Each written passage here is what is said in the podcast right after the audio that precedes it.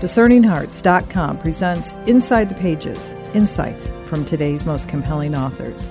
I'm your host, Chris McGregor, and I'm delighted to be joined once again by Dr. Matthew Bunson, who serves as a senior fellow at the St. Paul Center for Biblical Theology and is one of the United States' leading authorities on the papacy and the church.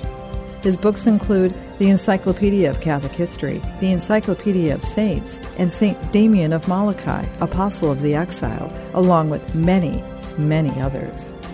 Dr. Bunson has served as a consultant to MSNBC, NBC News, CBS Radio, and the BBC, as well as other media outlets. He serves as the editor of The Catholic Answer magazine, published by Our Sunday Visitor. With Dr. Matthew Bunson, we go inside the pages of St. Kateri, Lily of the Mohawks, published by Our Sunday Visitor. Matthew, thank you so much for joining me. It's a great pleasure, as always, to be with you, Chris. We had a wonderful opportunity to be present at the canonization of seven ordinary people who ended up being extraordinary witnesses of the faith. We did, uh, and and one of the fun things, of course, about a, attending a canonization is that you get to see the, the whole universal church come together. Uh, it had the added pleasure of uh, being able to see you in Rome. So uh, that for me was uh, uh, a real gift uh, for the occasion. When we're talking about the seven saints, we're talking really about a very diverse group. We had, of course, the Kateri Tekakwitha that we're going to be talking about. We had Mother Marianne Cope uh, from Hawaii, uh, probably worth a mention. Uh, we also have uh, Jacques Berthieu, a, a, French Jesuit missionary who was martyred in 1896 in Madagascar. Pedro Calungsod, a Filipino catechist who was martyred in the uh, Marianas Islands in 1672. Uh, an Italian priest by the name of Giovanni Battista Piamarta, who was the founder of a congregation for men and also for women. Uh, Carmen Salles y Barangueras, uh, uh, Spanish nun who was the founder of a congregation for the education of children. And then uh, one of the more interesting saints of this group, uh, a woman by the name of Anna Schaefer, who was a, a German laywoman who endured immense suffering and became a victim soul uh, in her life who has, in a way, a correspondence, I think, with uh, uh, Kateri Tekakwitha, in that both were, were laywomen, uh, both gave their lives to Christ, uh, uh, and were willing to endure great hardships for him. So we're seeing with this group right here, as I was saying before, the universality of the church, but also the rich diversity of holiness. Uh, holiness being expressed in all of its different uh, forms, and, and that holiness really is for everyone. Matthew, help us to appreciate what a little, as they called her, Lily of the Mohawk, 24 year old Native American who lived essentially, what, over 400 years ago. Yeah. What would she have to share with us concerning faith? One of the things that uh, leaps out as you begin to study the life of Kateri Tekakwitha is the um, Blessed John Paul uh, talks about signs of contradiction. That that um, at first glance, what would this 24 year old woman who died, who was a, a, Catholic, who was a Christian for only four years in her life, have really to offer anyone? She seemed at, at first glance to be someone of very little accomplishment, and yet the the Jesuits who wrote about her, who talked about her, and we, we can discuss this a little bit more uh, as, as we discuss her further, mm-hmm. were in awe of her. And they were in awe of her for one particular reason, and that was her faith. She was gifted with not just faith, but faith to a truly heroic degree. And she had faith in the face of persecution, faith in the face of uh, opposition from her own family, her own tribe, uh, faith in the face of the hardships of being a Catholic in the wilderness. And uh, she had the joy of discovering faith uh, in her own life, the joy of the convert. And we all know converts to the, to the church. Uh, I hope we do. Uh, Mm-hmm. We all work, I hope, to bring converts to the church.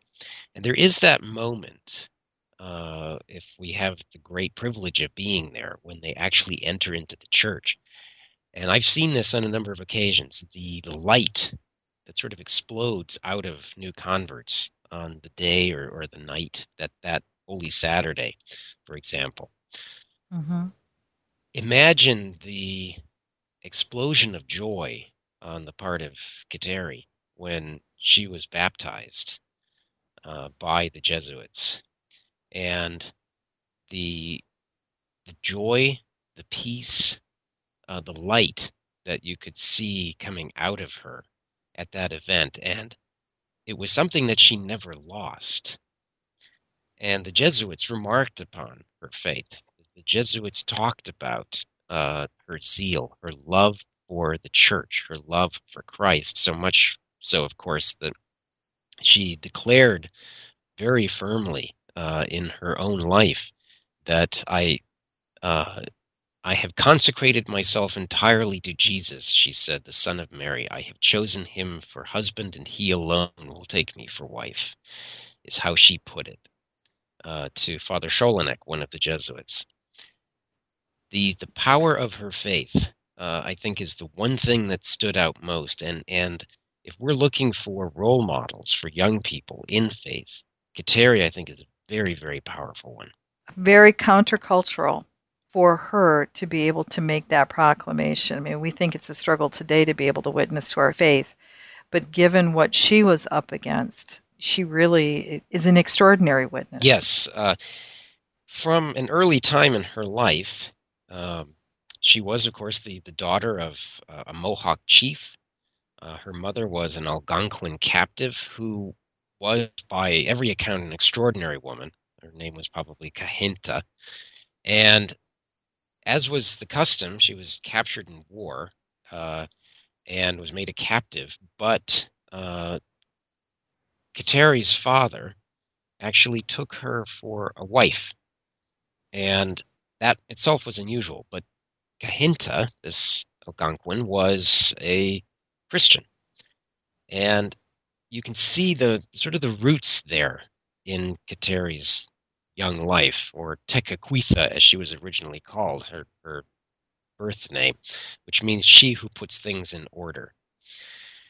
And because she was the daughter of a chief, because her uncle was a chief, you know, and uh, her family was largely exterminated uh, by smallpox, tragically so.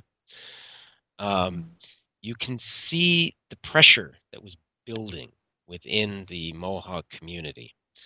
And Kateri was expected, or Tekakwitha was expected to marry, because that's what the culture of the Mohawks indicated. And it, it makes perfect sense, not only for the perpetuation of the tribe, uh, as was the, the, custom, but also for political alliances, for the strengthening of the tribe, of the, the community, of the uh, relationships between families she refused to marry, uh, regardless of all of the pressure that was put on her. And this was before her conversion. She was always very different. The smallpox had left her face badly disfigured. Uh, her vision was very poor. She could have a she had a hard time going out into the sunlight because of the, the damage to her mm-hmm. eyes. She didn't readily participate in the, the dancing, which was a, a, major part of uh, life in, in the, the tribal community. Uh, so all of the things that would have made her normal, uh, in a way, set her apart. But the thing that really set her apart was her refusal to marry. And mm. she was polite about it, but she was also very firm about it. And once she converted, she was even more adamant in her refusal. And that added to the tension. Uh, the church was an enemy of the Mohawk people as far as the Mohawks were concerned, and we can talk about why that was the case. So she was adding on to the frustration of the tribe, the frustration of her own family, first by converting and then by refusing to wed. But for Kateri, this was absolutely crucial and was a vital component, I think, of her own conversion, but also her own commitment to Christ. She was the first of the Native Americans to take a perpetual vow of chastity. And for her, that was one of the greatest moments of her life because through it, she was able to conform herself completely to Christ, to give herself completely to Christ. And that, uh, in the eyes, I think, of the Jesuit missionaries, was one of the most extraordinary moments of their lives in the wilderness. She is a saint for all those who are in need of courage. Because when you think about it, Matthew, the fact that she was dis- severely disfigured and half blind, okay, yeah. because that would make her more dependent ordinarily on the community for her care, for for uh, help in the everyday things, and yet because of this conviction in her heart, she stood strong, even it, facing the the potential loss of care by that community. Yeah. Um, for Kateri, a series of decisions uh, placed her at great danger, ultimately. Certainly placed her at a, uh, a social disadvantage, at a familial disadvantage, uh, at a disadvantage within the community. Uh, she was ostracized uh, at the time of her conversion. She was later mocked. Uh, she was simply called the Christian uh, within the, the, the village. Uh, she was willing to endure all uh, for the faith. And it speaks, I think, to the wisdom of the Jesuits, who, especially Jacques de Lamberville, who was the Jesuit who first met her uh, and who was astounded when he wandered into uh, her little dwelling, found her there. She had injured her leg and was not able to go out. And he introduced himself, and, and she said, My name is Tekakwitha, and I wish to become a Christian. You can imagine the shock that he had. Mm. He's the one who made a lot of the vital decisions regarding uh, the speed with which she was brought into the church because he saw right from the start this extraordinary young woman he also uh, kept a very close eye on her and was concerned about her safety. So it reached the point that uh, he sent her away. It was his recommendation that she leave her village um, and move from New York to the settlement just outside of Montreal, uh, where she would be safe, where there were other Christians, other Catholic Indians uh, who shared her love for the church, uh, but who, like her, had faced exile, who had faced ostracism, uh, had faced opposition from their own people. But the intriguing part about that departure was the effort on the part of her uncle, who had taken care of her from the time that she was four when she lost her family, uh, to try to bring her back to the village because she was, after all, the daughter of a chieftain. This was unacceptable to him. But in the letter that she took with her to Montreal from Jacques de Lamberville to the Jesuits who ran this community, he wrote to them Guard well this treasure, and you will soon discover what a jewel it is that I have sent you. And it did not take them very long uh, before uh, they, in fact, discovered uh, how remarkable the young woman was uh, that who had, who had arrived in their midst. We'll return to Inside the Pages in just a moment. Did you know that Discerning Hearts has a free app in which you can find all your favorite Discerning Hearts programming? Father Timothy Gallagher, Dr. Anthony Lilles, Deacon James Keating, Mike Aquilina, Dr. Matthew Bunson, and so many more are found on the Discerning Hearts free app. Did you also know that you can stream Discerning Hearts programming on numerous streaming platforms such as Apple Podcasts, Google Play, iHeartRadio, Pandora, Spotify, Stitcher, TuneIn, and so many more? And did you know that Discerning Hearts also has the YouTube page? Be sure to check out all these different places where you can find Discerning Hearts.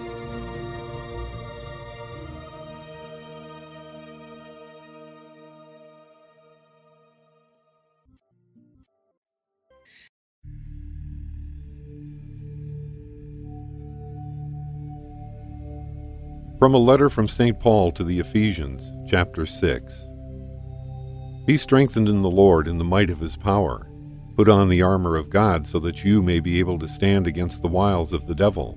For our wrestling is not against flesh and blood, but against the principalities and the powers, against the world rulers of this darkness, against the spiritual forces of wickedness on high.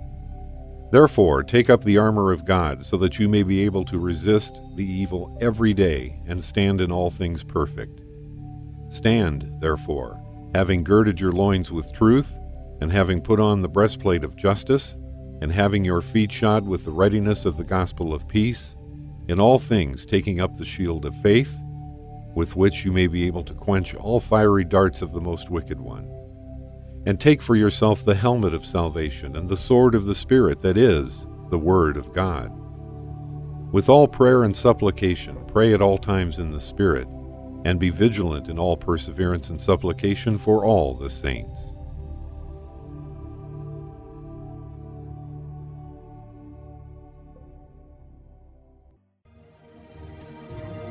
Hello, my name is Deacon Omar Gutierrez, and I want to ask you to support Discerning Hearts in a special way. We, Chris McGregor, the board, and I all know that not everyone listening can help financially. We know we have listeners from all parts of the world, and we have made a commitment since the beginning to make the truths shared through Discerning Hearts totally free. So while you may not be able to contribute financially, what you can do is certainly pray, but also give us positive reviews on whatever platform you use to listen to us. If it's iTunes, Android, Stitcher, Spotify, however it is that you get these podcasts, or if you're on YouTube and you like our videos, please give us a good rating and write a review. The more good ratings and reviews we get, the higher our profile and the more listeners will discover us, listeners who may have the means to contribute in the future. Please consider rating us and writing a positive review today.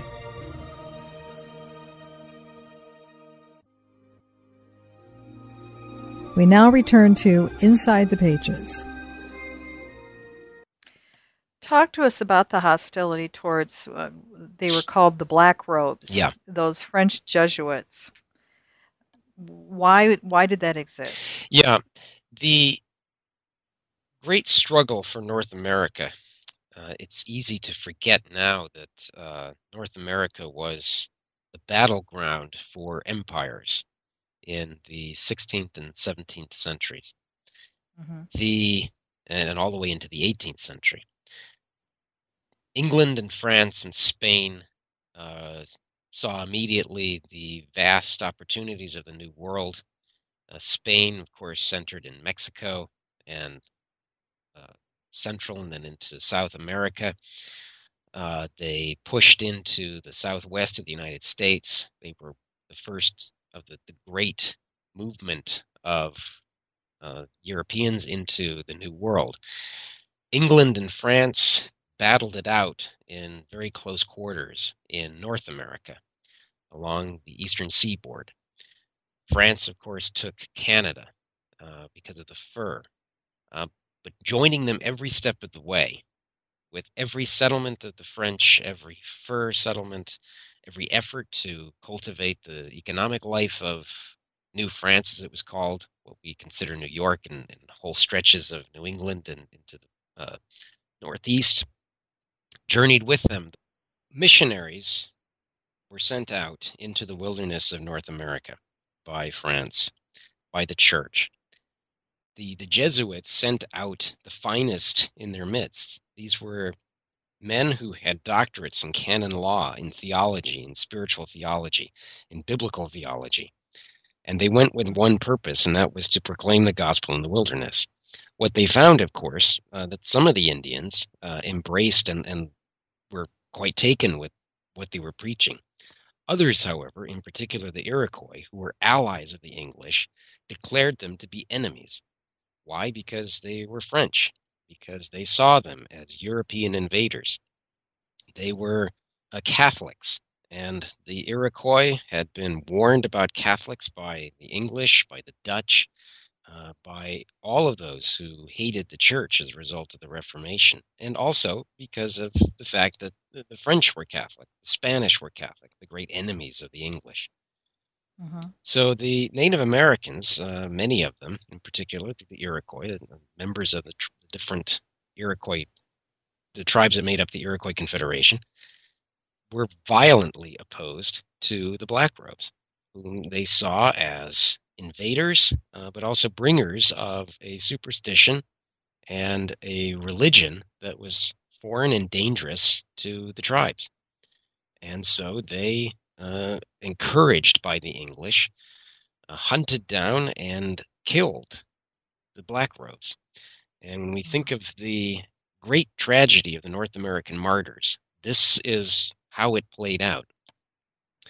St. Isaac Jogues, for example, was killed, he was martyred, in the very village in which Tekakwitha, the future St. Kateri, was born, meaning that her village was literally stained, filled with the blood of a martyr on the very ground in which she walked as a young child. And I think that had uh, its great spiritual effect in the years to come. She was born 10 years exactly after the death of St. Isaac Jogues. And if the blood of the martyrs is indeed the seed of the faith, uh, we can see that literally play out in her village in, in Auriesville. And hmm. that's significant, I think, because the the work of the Black Robes, while effectively ended with the death of New France around 1759, with uh, the, the capture of Quebec and, and the, the, seizure of Canada by the English in the Seven Years' War in Europe and what was called the French and Indian War in, in North America. The legacy of faith of the Black Robes, the legacy of the martyrdoms of the North American martyrs, uh, played out uh, and was strong and vibrant even after New France had fallen. We see that in the spiritual legacy of Kateri. We see that in the devotion of the Catholic Native Americans. Uh, we see that in the perpetuation of the, the great honor paid to the North American martyrs and the, the legacy of faith that we still have today, uh, not just in Canada, uh, but across the whole of the Midwest and in the Northeast of the United States. Mm, incredible. Names mean something, and her name, she would be baptized. Some say Kateri, others say Kateri. Yep. But also, the, it actually means Catherine. It does. What a legacy to be brought into it, those great Catherines. Yes, uh, she was uh, on the time at the time of her baptism. She was baptized under the name of Kateri or Kateri, depending upon how you want to pronounce it. And she was specifically given that name in honor of Catherine of Siena, which seems to me to be especially fitting because Catherine of Siena uh, had, as you well know, Chris, a very mm-hmm. strong personality. This mm-hmm. was a mm-hmm. formidable person. Uh, but she was also someone who was graced with uh, mystical uh, abilities who was in her own way a mystic. Catherine of Siena was one of the great mystics of the Middle Ages. And it is very clear that uh, Kateri was herself a mystic. Uh, in my mother's writings about uh, my mother Margaret's, my late mother Margaret's writings about Kateri, she always referred to her as the mystic in the wilderness. Mm. And when you read the accounts of the black robes of the, the Jesuits, who were the ones who brought her into the faith, who provided her with the sacraments, who heard her confession, who were her uh, spiritual advisors, it's manifest that they understood that she was a mystic. It was also manifest to them that she was profoundly holy. And when you read their letters about her, they were not simply writing about a Native American who was trying to emulate the Europeans. Their writings, in fact, are, are filled with certain cultural biases, as writings from that period always are. We have to always look mm-hmm. at the context of things. So they do use phrases like sauvage, uh, savages, when they're referring to the Native Americans that's that's a cultural bias, and we have to factor that in. It makes all the more notable that when they wrote about Kateri, this was not from an amused standpoint. They were not sort of intrigued by this effort on uh, some sauvage to emulate, to imitate her betters. Rather, they were, as I, have used this phrase before, they were in genuine awe of Kateri, of mm. her prayer life, of her faith, of her dedication to Christ, of her her clear mysticism. And in their letters, in their accounts that soon spread across New France, that soon reached all the way to, the, to Rome and to the courts of the royal court of France, they were building a case for her sanctity. And their letters and documents, including witnesses and testimonials after her death, were as clear as you can possibly imagine an argument for her heroic virtue and an effort to create what, for those of us who follow the causes of saints, is known as a positio. Basically, a document that would try to prove that she lived the perfection of the virtues to a heroic degree. And that coming out of Jesuits about a young Native American woman who died at the age of 24 is truly remarkable and virtually unprecedented. We mentioned her suffering in the beginning of our discussion, and, and you also mentioned the saint that would be canonized along with her, uh, Anna Schaefer. Yeah. Talk to us about those victim souls, those who suffer in such a way that a tremendous amount of grace is poured out into the world. Yeah. Well, we are called to embark, as, as Pope John Paul II wrote, uh, particular in one of his great documents, that has been forgotten a little bit, but I, I I hope will be remembered, and that is Salvifici Doloris, which is the you know this this the saving way of suffering. That if we embark upon the school of the cross, as he puts it, uh, we will learn great lessons uh, about how to live. And what that means is that we conform our sufferings, the sufferings that we have in our life, to Christ all of us are asked to offer up our sufferings uh, because we live. We're going to suffer. That is part of uh, our earthly existence, our fallen nature. But unlike atheists, unlike others, we seek to provide meaning to suffering, that there's more to it than simply horror of suffering and then death we are able to transform the suffering of our lives into something that has deeper meaning, to become more than we are by sharing that suffering with Christ, by conforming ourselves to the cross. And then there are those who truly give their lives to Christ completely and utterly uh, by being a victim soul. And Kateri, uh, Anna Schaefer, uh, there have been others in the history of the church, have done that. And it is the total giving of the self in that suffering, uh, where you really are releasing yourself into Christ's arms to allow Him to take your suffering, uh, to offer it to Him. And in that way, to make of yourself an offering to Christ for the saving of souls, for the world uh, to be saved.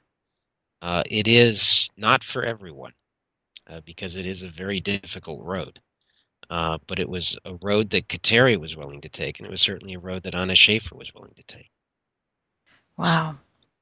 I wish we had more time to discuss this incredible woman, this so young, age 24. I, Therese's age, if I'm not mistaken, yeah. at the time of her death.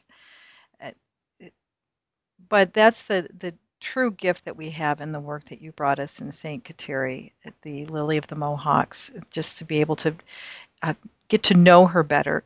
But I would say, along with knowing her and reading her, a beautiful account in your in your work, but also to pray with her because she's still very much present in that great cloud of witnesses. Yeah. Um, there's a, a, series of stories that right after she died, uh, word spread of her death and across the whole of New France and then all the way to the royal court.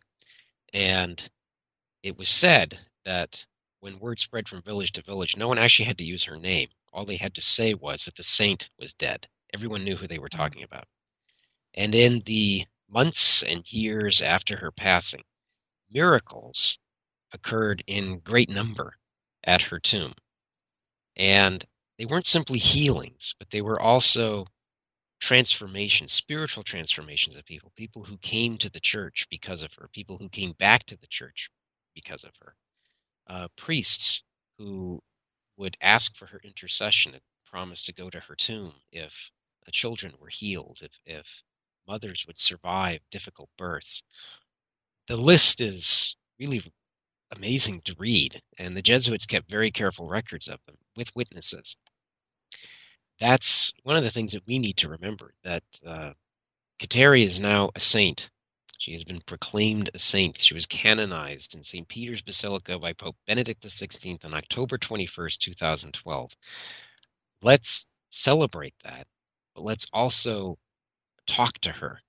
Let's hold her up as a role model for young people young women especially today at a time when they're being so challenged by contemporary culture uh, to lead unchaste lives to throw away uh, what the church has to offer kateri is, is a role model for them and she's a, a model for all of us in dedication to the faith in love for christ and also in being willing to suffer for the faith in our own ways uh, we may not be martyred like the North American martyrs, but there will be persecution, there will be hostility, we will be mocked.